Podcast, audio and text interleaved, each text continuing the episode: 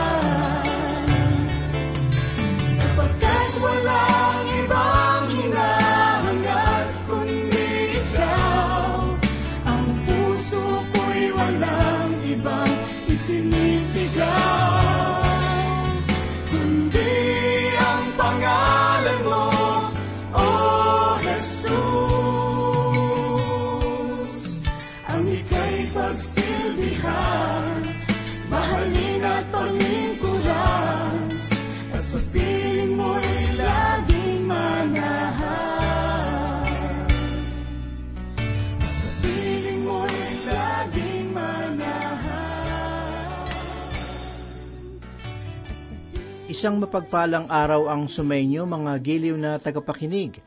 Oras na naman upang tayo ay magbulay-bulay ng salita ng Panginoon. Ating ihanda ang ating puso't isipan sa mga katotohanan na masusumpungan sa banal na salita. Pastor Dan Abangco po ang inyong tagapanguna. Ang ating pong pag-aaralan sa araw na ito ay masusumpungan po natin sa unang Pedro, Kabanata 1, talata dalawa. Ganito po ang sinasabi, Pinili at itinalaga ng Diyos Ama at ginawang banal ng Espiritu upang sumunod kay Heso Kristo at mawisikan ng kanyang dugo. Biyaya at kapayapaan nawa ang sa inyo'y sumagana. Agad na tumungo si Pedro sa mga malalalim na doktrina o pananampalataya sa sandaling ito at ang isang halimbawa na lamang dito ay ang kanyang pagbanggit sa tatlong persona sa iisang Diyos. makikita natin dito ang pagkakatalaga ng Diyos Ama, ang pagbabanal ng Espiritu Santo, at ang pagkawisik ng dugo ni Kristo. Kapatid, huwag ninyong pakikinggan ang mga tao na nagsasabi na hindi itinuturo ng Biblia ang Trinity o ang tatlong katauhan sa iisang Diyos, sapagkat puno ang Biblia ng katuroang ito. Hindi naman natin masasabing isang mangmang na mangingisda lamang si Pedro sapagkat marami siyang sasabihin dito na hindi natin alam. Madami ng mga dalubhasa ang nagtuturo sa atin tungkol sa pagpipili ng Diyos. Subalit, upang mas maunawaan natin ang mga bagay na ito, ay kailangan nating malaman ng ating Diyos ay ang pinakamakapangyarihang Diyos at ang maliit na mundong ito ay Kanya. Nilikha niya ito. Hindi ko alam kung bakit ganito ang pagkakalikha niya sa sanlibutan ito. Subalit, dahil sa nalalaman niya ang lahat at nasa kanya ang lahat ng kapangyarihan, nalalaman ko na maaari niyang gawin ang lahat ng kanyang naisin sangayon sa kanyang kalooban. Nasa kanya ang karapatan upang ihanda ang mga bagay na darating at mayroong siyang plano na kanyang gagawin at ito ay inihanda niya mula pa lamang sa pasimula. Niloob niya na likhain ang sanlibutan at ginawa niya ito.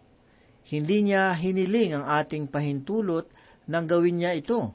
At sa katotohanan, ay hindi niya tinanong sa akin kung gusto kong maging bahagi ng kanyang nilikha. Maaari naman sanang iwan na lamang niya ang lahat. Maaari ring hindi kanya nilikha. Hindi ka ba nagpapasalamat dahil sa nilikha kanya? maaring sabihin mo na nilikha ka ng Diyos upang maranasan ang kahirapan. Hindi kapatid, nilikha ka niya upang maranasan mo ang kanyang pagmamahal kung hahayaan mo lamang siya. Hinayaan din niya ang pagbagsak ng sangkatauhan. At sa aking palagay, ay naging matagal ang pagpasya ng Diyos sapagkat alam niya na kung lilikha siya ng tao na may kalayaan ay babagsak ito sa kasalanan kung bibigyan ito ng kalayaan sa pagpapasya. Lumabag ang tao sa kalooban ng Diyos, subalit gumawa ang Diyos ng paraan patungkol dito. Niloob niya na ang lahat ng mga tao ay mananalig kay Kristo ay maliligtas. Hindi maaaring sabihin ni numan na ang lahat ay anak ng Diyos at maaaring lumapit sa Kanya. Subalit sinasabi sa aklat ng Mateo, labing isa dalawamput walo ang ganito, na ang lalapit lamang sa Diyos ang kanyang bibigyan ng kapahingahan. Ito ang panawagan para sa lahat, subalit kailangan ito ng tugon, at ang pagtugon ay pananagutan ng bawat isa. At lalong naging malalim ang mga sinabi ni Pedro nang sabihin niyang pinili at itinalaga ng Diyos. Kung mapapansin natin ay kumikilos ang Diyos ayon sa kanyang kalooban. Maaring marami siyang mga nais na gawin, subalit pinili niya ang pamamaraan na ito. Bakit? Sapagkat nalalaman niya na ito ang pinakamainam na pamamaraan at ang mga tao ay walang karapatan upang hamunin ang kanyang kalooban. Siya ang manilikha at tayo ay pawang mga nilikha lamang niya. Hindi man lamang natin nalaman kung kailan tayo maipapanganak o kung anong uri ng pamilya tayo mapapabilang, kung gaano tayo katangkad, kung ano ang kulay ng ating mga mata at balat, at kung gaano tayo katalino. Kung anuman tayo ngayon, ay dahil ito sa biyaya ng Diyos. Siya ang nagbigay ng lahat ng mga ito para sa atin. Ang lahat ng ito ay nasa kanyang dakilang kalooban. Hindi ko alam kung bakit nakikita natin ang kamalian sa kalooban ng Diyos. Marahil ay inaakala ng iba na mayroong masamang tangka ang Diyos Subalit wala. Kapatid, napakabuti ng Diyos at matiisin. Nais niyang iligtas tayo at nais niya na magkaroon tayo ng masayang pamumuhay. Tanging ang Diyos lamang ang ating mapagkakatiwalaan. Nakakamanghang isipin kung papaanong lumalaban ng iba sa mga plano ng Diyos habang masaya naman sila kapag sinusunod ng iba ang kanilang mga plano. Nang ako ay nagpunta sa Amerika, naiwan ako ng eroplano na sasakyan ko, at dahil sa wala akong kaalam-alam sa bansang iyon, ay nagtanong ako sa mga opisina kung ano ang aking gagawin. Binigyan nila ako ng ilang tiket at ang sabi sa akin ay, ito ang mga eroplano na sasakyan mo sa iba't ibang lugar sa Amerika hanggang sa ikaw ay makarating sa iyong nais na puntahan. Ilang eroplano rin ang aking nasakyan bago ako makarating sa dapat kong puntahan. Wala akong magawa, kundi ang sumunod, sapagkat kung hindi, ay hindi ako makararating sa dapat kong puntahan. Gayun din ang dapat nating gawin sa ating pagsunod sa ating Panginoon. Ang kailangan lamang nating gawin ay ang sumunod. Kapatid, nagagalak ako na ang Diyos ng sannilikha ay mayroong plano at nalalaman niya ang kanyang ginagawa at kung ano ang magiging bunga nito. At ginawa niya ang mga bagay na ito para sa ating kabutihan. Nagpupuri ako sa pagkakatalaga sa akin ng Diyos at ayon ito sa dakilang kaalaman ng Diyos. Nagagawa ng Diyos ang nararapat niyang gawin at alam niya ang kahantungan nito sapagkat nalalaman niya ang lahat ng bagay Maraming kahinaan ang kaalaman ng tao. Subalit hindi ang Diyos. Nakikita niya ang hindi natin makita at alam niya ang mga bagay na hindi natin nalalaman. Kung kaya't maaasahan natin siyang tunay. Nang sinabi ni Pedro na tayo ay pinili at itinalaga ng Diyos Ama, ay sinasabi niya ang ginawa ng Diyos. Ngayon ay sasabihin naman niya ang gawain ng banal na Espiritu nais kong ipaalala sa inyo na nang kinilala ang salitang banal na kasama kay Kristo, ang ibig sabihin nito ay si Kristo ang ating kabanalan. Hindi tayo magiging mas mabuti sa pamamagitan lamang ng ating mga sarili sapagkat tayo ay nagiging ganap lamang sa pamamagitan niya at tayo ay tinatanggap sa pamamagitan ng pinakamamahal. Wala na tayong maidadagdag pa rito ito ang ating kalagayan kay Kristo. Gayunpaman, nang ang salitang kabanalan ay kinilala na kasama ng Espiritu Santo, nagiging iba ang kahulugan nito. Nang sabihin ni Pedro na ginawa tayong banal sa pamamagitan ng Espiritu, sinasabi niya dito ang gawain ng Espiritu Santo sa mundo na kung saan hindi lamang siya ang nagbabago sa atin, kundi siya rin ang dahilan ng ating muling kapanganakan. At siya rin ang dahilan ng ating paglago kung saan tayo ay nagiging ganap na mga mananampalataya. Nakakalungkot mang isipin, subalit maraming mga mananampalataya ngayon ang limampung taon nang ligtas, subalit pupunta sila sa langit na pawang mga sanggol sa kanilang kaugnayan kay Kristo. Hindi sila lumago. Nakahihiya ang makarating tayo sa harapan ng Panginoon na pawang mga sanggol. Ang gawain ng banal na Espiritu ay pabanalin tayo habang tayo ay nasa sanlibutang ito. Marami tayong mababasa ngayon na mga aklat kung papaano ang lumago sa pananampalataya. Madaming mga samahan ngayon ang tila gumagawa ng hagdan upang lumago ang isang mananampalataya. Ang sabi sa talatang ito, ang kabanalan natin ay sa pamamagitan ng banal na espiritu, hindi sa pamamagitan ng pamamaraan ng tao.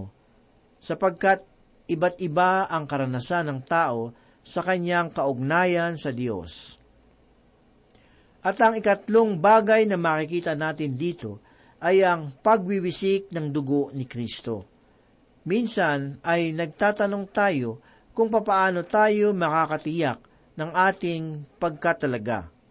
Mayroon lamang dalawang uri ng tao, ang mga hindi lumapit kay Kristo at ang mga tumanggap sa Kanya. Malalaman niyo ito sa pamamagitan ng pagsagot ng mga katanungang ito. Naging masunuring ka ba sa Kanya? Si Kristo nga ba ang iyong Panginoon? At kung siya ang iyong Panginoon, ay susundin mo ba ang kanyang kautusan? Ginagawa ba ang mga nais mong gawin at tatawagin mo itong kalooban ng Diyos sa iyong buhay? O ginagawa ang nais niyang gawin mo? Kung ikaw ay sa Kanya, gagawin mo ang mga nais niya. Kung hindi umagos ang dugo ni Kristo para sa atin, ay wala itong halaga sa atin. Subalit, nang umagos ang dugo niya, ibinigay ng Panginoong Hesus ang kanyang buhay para sa atin. Ang buhay ng laman ay nasa dugo. Ibinigay niya ang kanyang dugo upang ikaw at ako ay magkaroon ng buhay. Alalahanin natin na ang liham na ito ay para sa mga Hudyo na lumaki sa Judaismo.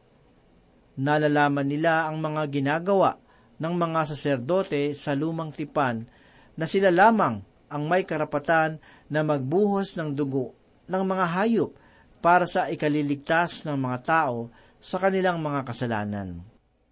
Subalit ngayon ay binigay ng Panginoon ang kanyang sariling dugo at dinala niya sa lukslukan ng kanyang ama upang magkaroon ng kaligtasan ng mga tao. Ibinigay niya ang kanyang buhay at binayaran ng ating pagkakautang.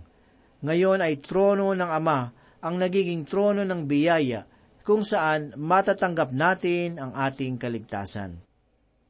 Kapatid, hindi na ipangaral ang mabuting balita hanggat hindi naunawaan ang dugo ni Kristo, sapagkat mayroong mga hindi nasisiyahan sa mga pangyayaring ito.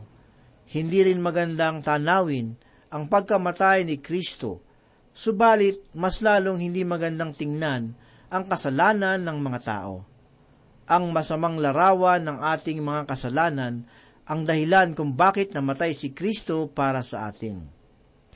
Minsan ay mayroong isang kwento tungkol sa isang malagim na pangyayari tungkol sa isang aksidente nang mabangga ng isang tren ang isang sasakyan kung saan marami ang namatay. Dahil dito ay nagkaroon ng pagdinig kung ano ang nangyari. Nang tawagin ang tagapagbantay upang magpatotoo kung ano ang nangyari, tinanong siya ng judge, Nasaan ka nang maganap ang aksidente? Naroon po sa kung saan nagtatagpo ang sasakyan at ang tren. Mayroon ka bang ilawan? Mayroon po.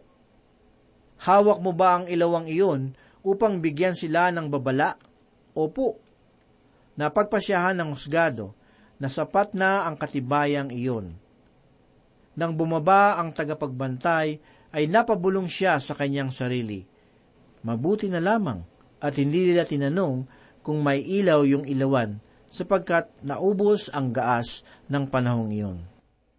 Maaring maraming mga uri ng ilaw ang makita natin na itinuturo ng iba't ibang mga samahan. Subalit hanggat wala itong dugo ni Kristo na maglilinis ng ating mga kasalanan, ay wala itong ilaw. Ngayon ay matutunghe naman natin ang isa sa mahalagang salita. Biyaya at kapayapaan ang sumainyo. Kung wala ang biyaya ng Diyos, ay hindi mo malalaman ang kanyang kapayapaan. Kung hindi ka naniniwala na ibinuhos ng Panginoon Heso Kristo ang kanyang dugo para sa iyong mga kasalanan, ay hindi ka magkakaroon ng kapayapaan sa iyong puso. Ang kapayapaan, katiyakan, at ang kagalakan ay malalaman mo lamang kung alam mo na pinatawad ka ng Panginoon sa iyong mga kasalanan. Nalalaman ni Pedro ang kanyang sinasabi, hindi ito katang isip, kundi isang kaganapan sa kanyang buhay na kanyang naranasan. Alam niya ito sapagkat nakita niya kung papaanong namatay si Kristo. Nakita niya kung saan ito inilibing, at nakita rin niya nang magpakita muli ang Panginoon ang isang pangkaraniwan na mangingisda ngayon ay naging taong bato na at tumayo siya sa harapan ng mga tao sa araw ng Pentekostes upang magpatotoo sa kanyang tunay na naranasan. Pagkatapos nating makita ang ikalawang talatang ito, ay masasabi natin hindi lamang isang pangkaraniwang tao si Pedro sapagkat nalalaman niya ang kanyang mga sinasabi. Ipinakita niya dito ang mga doktrina sa pagtatalaga, kaalaman ng Diyos at iba pa. Ang lahat ng mga kaalaman na ito ay galing sa Diyos at ang iba pang mga kahulugan nito ay nasa puso ng Diyos. Malinaw ang kadakilaan ng Diyos Subalit ang malaking katanungan ay, naunawaan mo ba? Kapatid, kung mayroong malaking katanungan sa iyong isipan, ngayon ay niyayaya kita na kilalanin mong mabuti ang ating Panginoon. Mahal ka niya at ayaw niya na mayroon siyang anak na naliligaw. Alamin mo ang kanyang biyaya at ang pag-ibig na makikita lamang sa pamamagitan ng kanyang pakikipag-ugnayan sa Panginoon. Atin pong basahin ang Mateo 11, 28 hanggang 30. Ganito po ang sinasabi. Lumapit kayo sa akin, kayong lahat na napapagal at nabibigatan sa inyong pasanin, at kayo'y pagpapahingahin ko. Pasanin ninyo ang aking pamatok, at mag-aral kayo sa akin. Ako'y maamo at mababang loob, at makasusumpong kayo ng kapahingahan para sa inyong kaluluwa sapagkat maginhawang dalhin ang aking pamatok at magaan ang pasaning ibibigay ko sa inyo. Basahin din po natin ang Isaiah isa, labing walo, ganito po ang sinasabi, Halikayo't magliwanagan tayo, gaano man karumi ang inyong mga kasalanan, handa akong ipatawad ang lahat ng iyan. Kahit na kayo'y maruming marumi sa kasalanan, kayo'y magiging busilak sa kaputian. At sa unang Juan isa, talata siyam, ganito po ang sinasabi, kung ipapahayag natin ang ating mga kasalanan, maaasahan nating ipapatawad sa atin ng Diyos ang mga ito at lilinisin tayo sa lahat ng ating kasamaan sapagkat siya'y matuwid. Manalangin po tayo.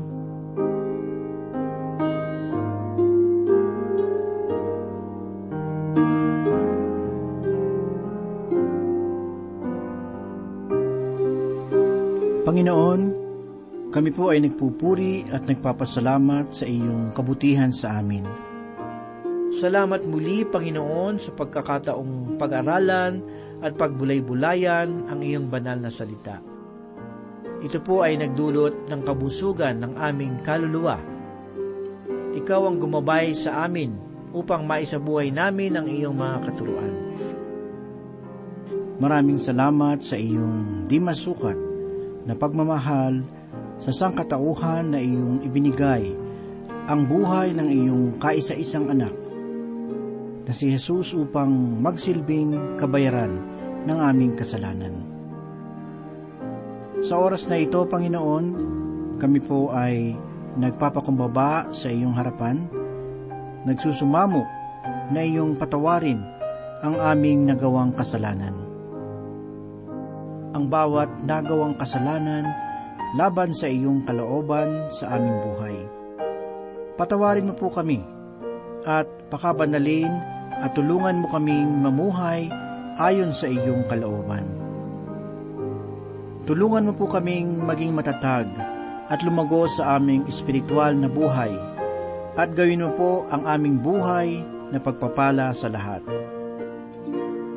Dinadalangin namin ang aming mga kaibigan at tagapakinig na patuloy na sumusubaybay sa programang ito. Aming hinihiling ang kagalakan at maging ang tibay nawa sa kanilang pananampalataya, ang iyong mga salita na kanilang napapakinggan. Kung meron sa kanila ang nagtataglay ng mabibigat na dalahin, mga problema, karamdaman o anumang pagsubok sa buhay, sa iyong pangalan, idinadalangin namin, Panginoon, na iyong tugunan ang kanilang pangangailangan sangayon sa kanilang pananampalataya at pagtitiwala sa iyo. Ang may karamdaman, Panginoon, sa iyong pangalan, aming hinihiling na hipuin mo ang kanilang nararamdaman at ipagkaloob ang kagalingan sa kanila. Ang mga may dinadalang problema o pagsubok sa buhay, hinihiling namin na tugunin mo. Tulungan mo silang harapin ang bawat sitwasyon na ikaw lamang ang mapapurihan. Ang may problema sa tahanan, Panginoon, ipagkaloob mo ang pagkakaisa, pagmamahalan at kapayapaan sa bawat tahanan. Pagpalain mo po ang bawat isa. Ang lahat ng ito ay aming idinudulog at pinasasalamatan sa pangalan ni Jesus. Amém.